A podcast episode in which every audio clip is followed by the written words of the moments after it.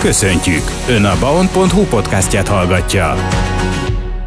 És itt van már velünk a stúdióban Korenika Attila, éttermi mester, vendéglátó, ipari közgazdász tanára Neumann János Egyetemen, itt Kecskeméten, illetve a Snita Sámuel Magyar Éttermi Kultúráért Egyesület titkára. Szerbusz, üdvözöllek itt a stúdióban. Szerbusz, én is köszöntöm a hallgatókat. Ugye te titulusban is látható, hogy azért nagyon sok területet fedsz le, úgyhogy nagyon sok mindenről fogunk tudni beszélgetni, és mindezt tegezve, úgyhogy nagyon szépen köszönöm a remélem a kedves hallgatóknak sem probléma, úgyhogy, mert már ismerjük egymást, úgyhogy tegeződni fogunk. Vágjunk is bele méghozzá olyan szempontból a beszélgetésünk, hogy itt az elmúlt időszakban nagyon sok, illetve hát több olyan vendéglátóipari egység bezárásáról lehetett hallani, akár Kecskeméten, akár a környéken, de akár országos szinten, mindjárt rátérhetünk arra, hogy világszinten is jellemző-e ez a tendencia, amelyek népszerűek voltak, közkedveltek voltak, nem biztos, hogy gondolták volna az emberek, hogy azok a, a vendéglátóipari egységek be fognak zárni. A vendéglátóipar most mennyire van veszélyben vagy, vagy mennyire nehéz a helyzetük? Hát köszönöm először is a kérdést. Én azt gondolom, hogy igen, veszélybe van, de hogyha igazán vissza szeretnénk egy picit tekinteni ennek az egésznek a kialakulásához, akkor tulajdonképpen vissza kell kanyarodnunk sajnos a Covid idejére, mert ez az egész hullám onnan indult. Sajnos el lehet mondani, hogy nem csak Magyarországon, hanem említetted a világon számos országba a Covid igen meghatározó szerepet töltött be a, a vendéglátásban, illetve az idegenforgalomban, és nagyon sok üzlet már akkor gyakorlatilag bezárásra került. Többek között ez akkor még csak a személyzetnek az elvándorlásából következett, hiszen nagyon-nagyon sok tulajdonos úgy gondolta, hogy nem lesz jövője esetleg a saját üzletének, és egyik napról a másikra kerültek sajnos nagyon sok és jó szakember az utcára, munkanélkül maradtak. Ez megfordítható ez a folyamat, vagy, vagy hol járunk most a folyamatban? Hát tulajdonképpen nagyon lassan uh, tud uh, visszarendeződni. Én azt gondolom, hogy uh, körülbelül a vendéglátóiparból most jelenleg egy olyan tízezer szakmai kollega hiányozik csak Magyarországon. Azt is el lehet mondani, hogy jelenleg kb. 40 ezer üzlet működik országszerte. Ebbe természetesen benne vannak a kisebb büféktől egészen a nagy melegkonyhás vendéglátó üzletek, szállodákig, és hát közel 10 ezer üzlet zárt be az elmúlt két év alatt Magyarországon. Ez országos, vagy bocsánat, világszinten is egy jellemző tendencia, vagy Magyarországon kiugró szám ez? Ebben kapcsolatban pontos információm nincsenek, de nyilván minden olyan országban szerintem megjelent ez a tendencia, nem csak nálunk itt Magyarországon. A Covid-ból mikor, vagy hogyan kell kilábalni? Vannak-e esetleg bevett praktikák, vagy azok az éttermek, amelyek túlélték ezt az időszakot, most már megnyugodhatnak, vagy aztán jött ugye a, a, a válság időszak, az energiaválság, Tulajdonképpen igen, eh, ahogy mondod, eh, egy másik eh, sajnos negatív tendencia is becsatlakozott ebbe a rendszerbe, méghozzá a gazdasági válság. Nagyon-nagyon megemelkedtek az alapanyagárak, és nem csak az alapanyagárak, hanem ezzel kapcsolatban ugye a rezsiárak is, és hát bizony sokszor másfél vagy dupla annyi költsége keletkezett egy vendéglátó üzletnek, vagy egy szállodának, ami na- nagyon nehezen lehet ugye a mindennapi árakba beépíteni az alapanyagárak növekedése a leg, hát mondhatjuk, problémásabb terület, amik miatt be kell zárnia azoknak az éttermeknek, amelyek nem tudják ezt túlélni?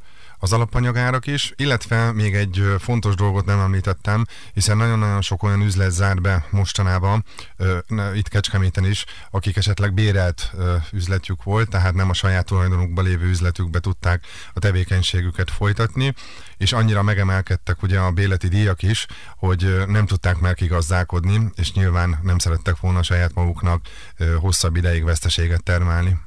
Mikor jön el az a pont egy üzletvezetőnél általában? Nyilván mindenki máshogy gondolkodik. Van, aki, hogyha baj van, akkor még többet investál bele a projektbe, és hát ha azzal menti meg, és majd előbb-utóbb visszajön a profit.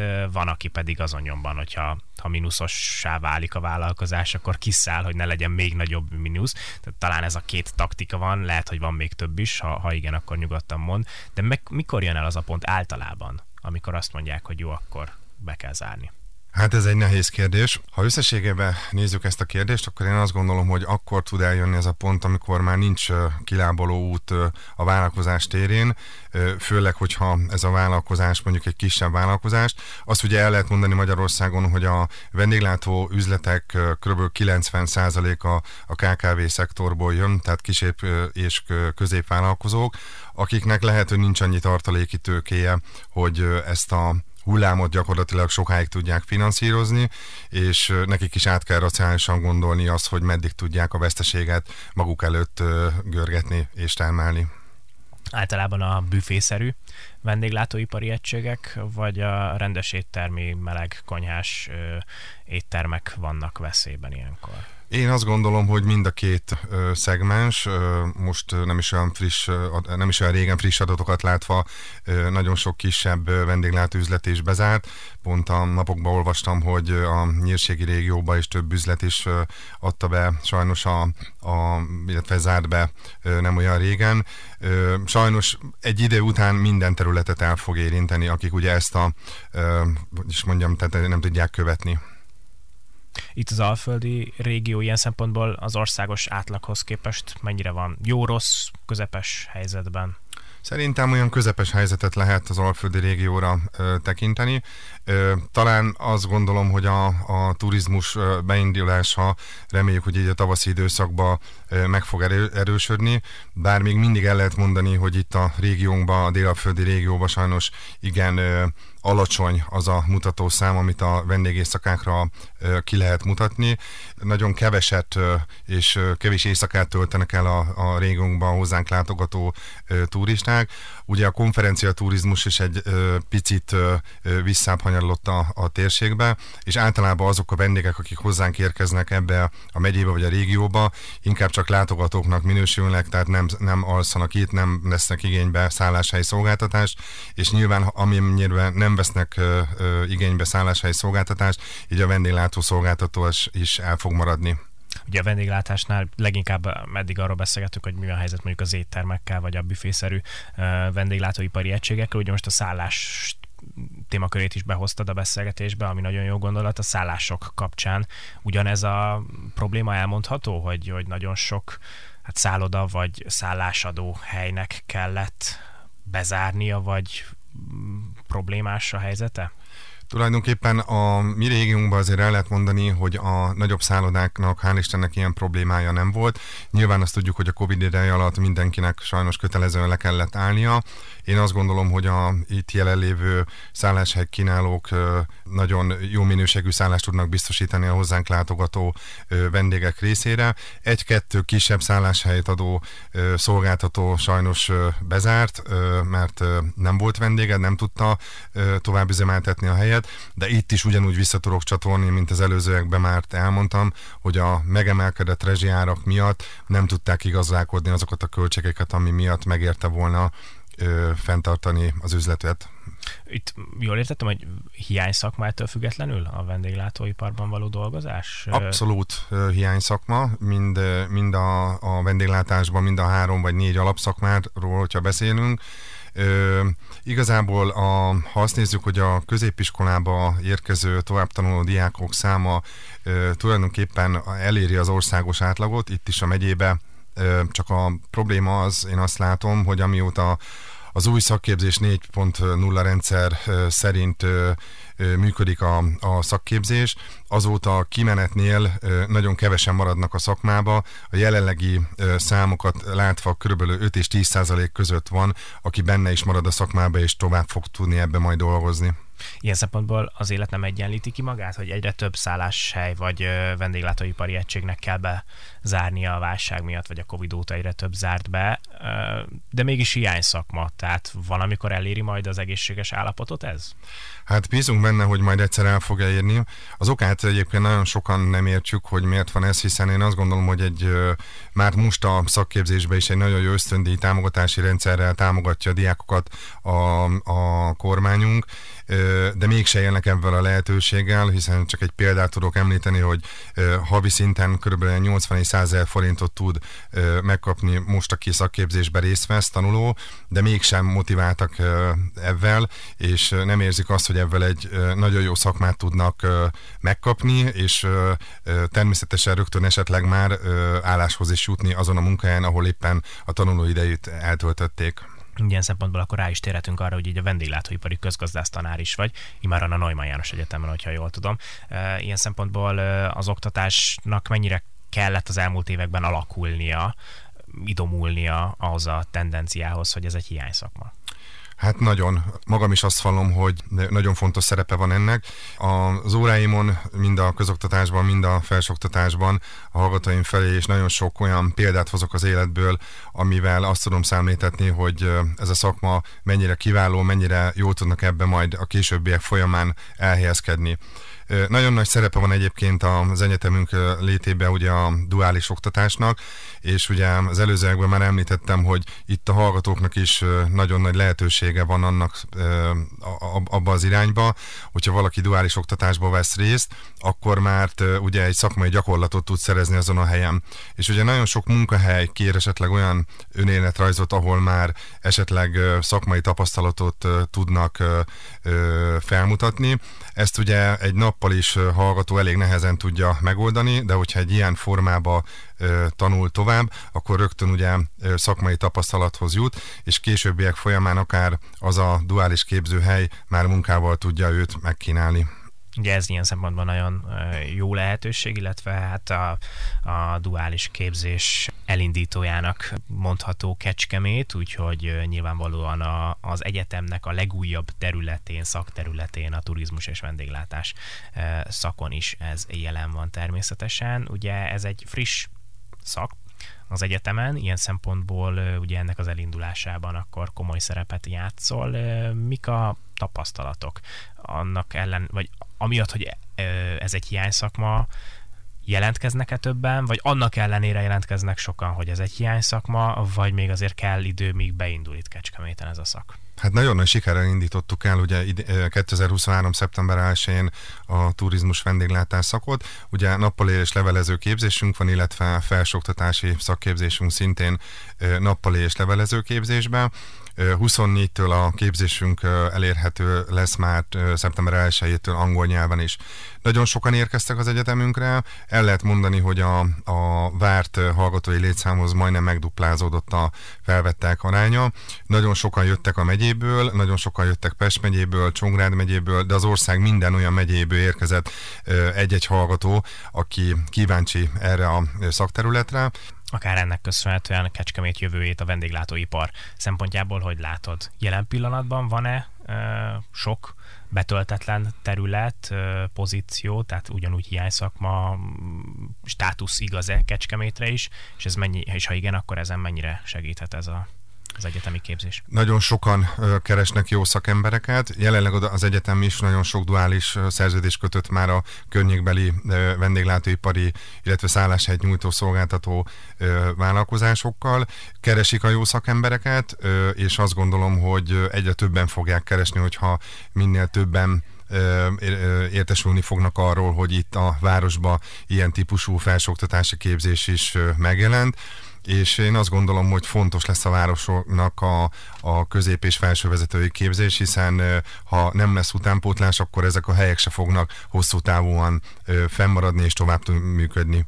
A jövőre tudnál esetleg valami jóslatot adni? Akár mondjuk, hogyha még kecskemét szinten vagyunk, hogy, hogy folytatódni fog ez a tendencia, hogy egyre több vendéglátóipari egységnek kell bezárnia a nehezebb helyzet miatt, vagy ahogy szépen lassan az infláció is kezd helyreállni, vagy a válság is, meg a Covid-nak is már vége van, kimondhatjuk talán, így ez a folyamat is egyszer csak megfordul. Hát jósolni ugye nagyon nehéz előre, de én nagyon bízok benne, hogy ez a ö, helyzet ö, hamarosan rendeződni fog és meg fog nyugodni. Én azt gondolom, hogy a városnak is, illetve nem csak a városnak, a régiónak is nagyon fontos, hogy ez a ágazat tudjon működni, és nagy eredményeket tudjon felmutatni. Ehhez nyilván az is fontos, hogy nagyon sok turista látogasson el hozzánk, nagyon sok rendezvény tudjon működni itt a városba, hiszen hogyha ezek nincsenek, akkor nincs vendéglátás, nincs szálláshely szolgáltatás. Tehát nagyon fontos az, hogy minél több programot tudjunk a hozzánk látogató ö, turistáknak ö, biztosítani, és hát ö, nem csak ugye a turistáknak, hanem a, a városban lakók részére is, hiszen ö, ők is nagyon fontos szerepet töltenek be abban, hogy a, ez az ágazat tudjon normálisan és rentábilisan működni. Hogyha egy globálisan nézzük, mi az, amiben Kecskemét jó? Ami miatt érdemes lehet Kecskemétre jönni. Nyilván a legtöbb ember, aki most ezt hallgatja, az amúgy is Kecskeméti, tehát akkor én nem is úgy kérdezem, hogy buzdítani, hogy jöjjenek Kecskemétre az emberek, hanem inkább kis büszkeség, hogy tényleg, hogyha a többi városhoz összevetjük, vagy országosan nézzük, akkor, akkor miről lehetünk híresek, mi az, amit érdemes lenne meglovagolni.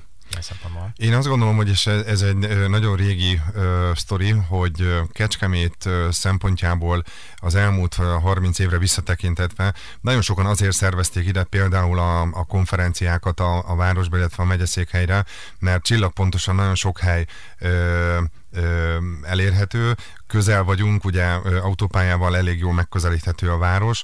Most már azért azt gondolom, hogy nem olyan nagy távolság, akár hogyha nem is közúti közlekedés vesz valaki igénybe, hanem esetleg vonattal érkezik a városba.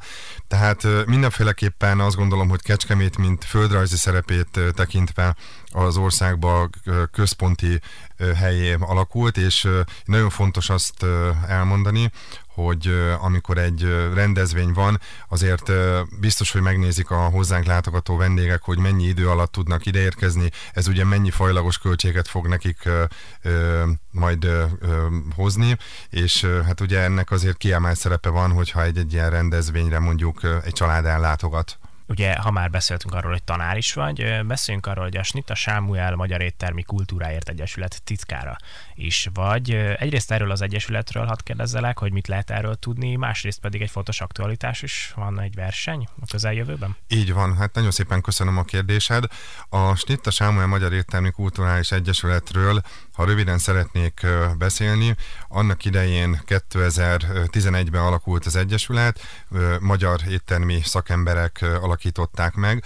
A fő célkitűzés az volt az egységes oktatás irányítása, illetve a, a tananyag kidolgozása Magyarországon, és egy saját versenysorozatnak a kidolgozása. A névadónkról annyit kell tudni, hogy ő alapította meg Magyarországon a, a felszolgáló szakmát, és az ő jegyzetéből egy természetesen átdolgozva oktatunk a mai napon is, a mai napokig is. Az Egyesület, a Magyar Étrend Egyesület közös szervezésében 2000 2024. április 27-én rendezi meg egy országos versenysorozatot a Szolnoki Campus területén, ahol nagyon sok szeretettel várunk mindenkit.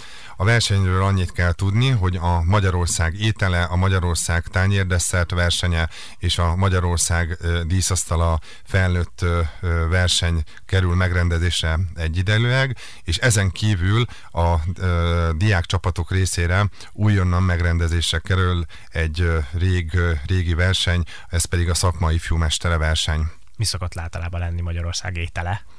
Hát ez nagyon vegyes. Egyébként egy a tavalyi évben a Kígyósi Csárda csapata nyerte meg a Magyarországi étele versenyt, egy mangalisza húsból készült remek művel. Én azt gondolom, hogy nagyon fontos szerepe van ennek a versenynek is, hiszen ami nagyon jó dolog bennem, hogy utána ezek az ételek fölkerülhetnek az étlapokra, és megismerheti a, a közönség, és nem csak a, a Magyarország étele versenyében, hanem a Magyarország tányérdesszertre versenyénél is, ugye a cukrászati remekművek fölkerülhetnek az étlapokra, és meg tudják később kóstolni majd a, a vendégek egy fiatal életének, mondjuk itt a vendéglátóipar megszerettetésében, bár hogyha mondjuk indulnak egy ilyen versenyen, valószínűleg már elhivatottak, de mit adhat hozzá egy ilyen megmérettetés az ő karrierjéhez mondjuk, vagy elindulásához?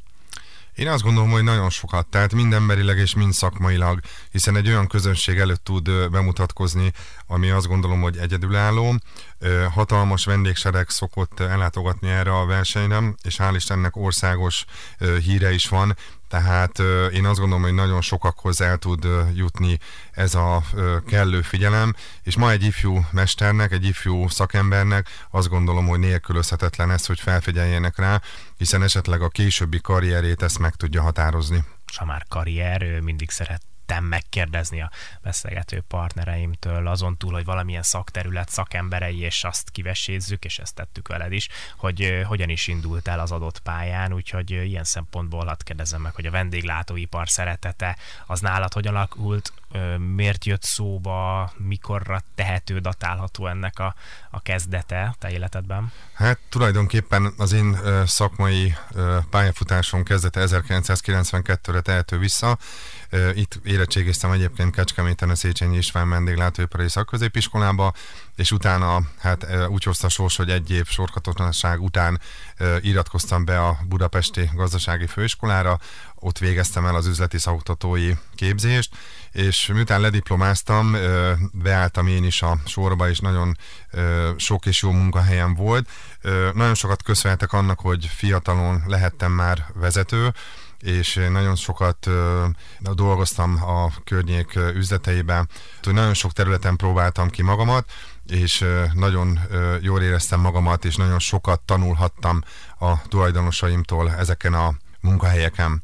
Ezek után 2018-ban iratkoztam be a Budapesti Gazdasági Egyetemre szintén, ahol már mesterképzésen vettem részt közgazdász tanári képzésen, és mellette párhuzamosan pedig 2016 óta oktatok középiskolába is, úgyhogy hát tulajdonképpen így indult a szakmai karri- karrierem ugye éttermi mester vagy, ez egészen pontosan mit jelent, hogy laikusok, akik ezt nem tudják hova tenni, ez, ez, ez mit jelent? Tulajdonképpen ez ugyanaz, mint a mester szakács és mester cukrász elismerés. A Magyar Nemzeti Gasztronómiai Szövetség adományozza ezt a díjat azoknak a szakembereknek, akik már valami nagyot alkottak, vagy olyat tettek le az asztalra, ami azért a, azt gondolom, hogy a, az ő szakmai pályafutásuk alatt tevékenykedtek.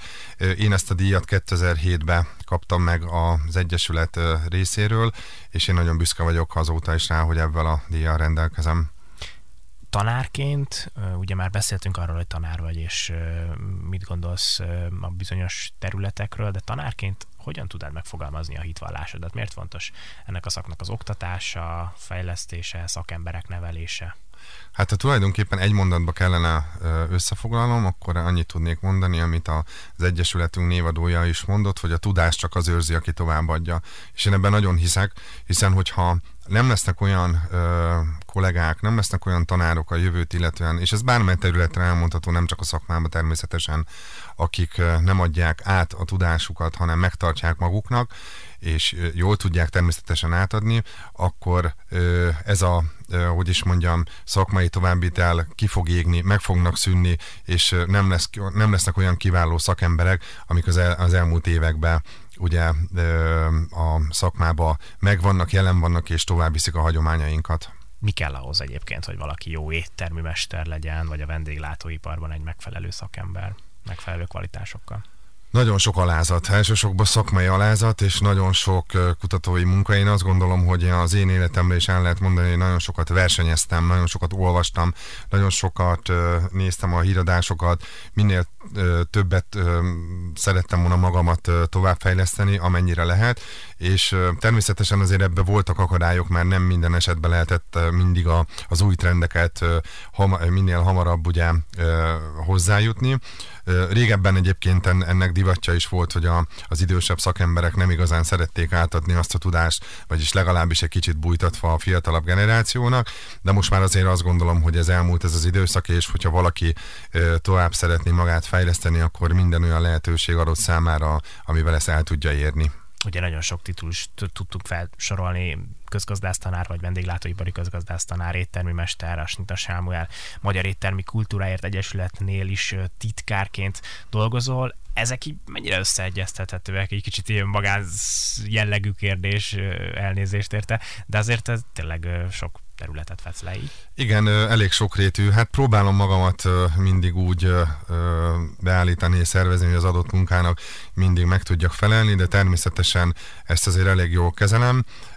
Nagyon sokat köszönhetek természetesen a családomnak, hogy ezt azért hátulról idézőjelben honorálja, és elnézi nekem sokszor, hogy leterhelt vagyok, de én azt gondolom, hogy kellő szervezéssel ezt meg tudom oldani, és tényleg minden olyan területnek, amit elvállalok, meg tudom oldani és le tudom bonyolítani. Természetesen nyilván a munkámban adódóan első ugye a tanítás, de túlvállalni se szoktam magamat, tehát mindig olyan ö, szerepköröket szoktam elvállalni, amit tudok teljesíteni és maximálisan le tudok bonyolítani. Ha már a tanítás az első megfelelő az utánpótlás?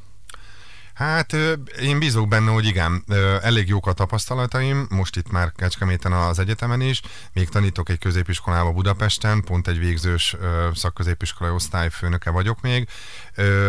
Azért el lehet mondani, hogy körülbelül a, a hallgatóknak is, illetve a középiskolába járó diákoknak is nagyjából a 78%-ával igen jól lehet dolgozni, és érdekli őket, de én azt gondolom, hogy ez minden szakmára el, el lehet mondani, bármilyen szakmába is tanul a, a diák, vagy bármilyen felsőoktatási intézményben jár a hallgató, hogy körülbelül ez az arány azért ez megvan, és ez meg is fog maradni. És talán még ide egy gondolat a, a leterheltség ö, szállat tovább fűzve, vagy most Budapest, Kecskemét, tehát akár ez ingázás is egy fontos témakör lehet, de a, a közgazdász tanárként nyilván a, a napi változásokat is figyelni kell. Nem véletlenül beszélgetünk most is, vagy kérdeztelek téged szakemberként a vendéglátóipar helyzetéről, akár kecskemét, akár régiós, akár országos szinten. Ilyen szempontból ez mennyire megterhelő, vagy mennyire egy 0-24-es feladat, hogy folyamatosan vizsgálni a számokat, nézni, hogy akkor most hogyan is alakul a vendéglátóipar, amelyben dolgozol, amelynek szakembereket próbálsz nevelni.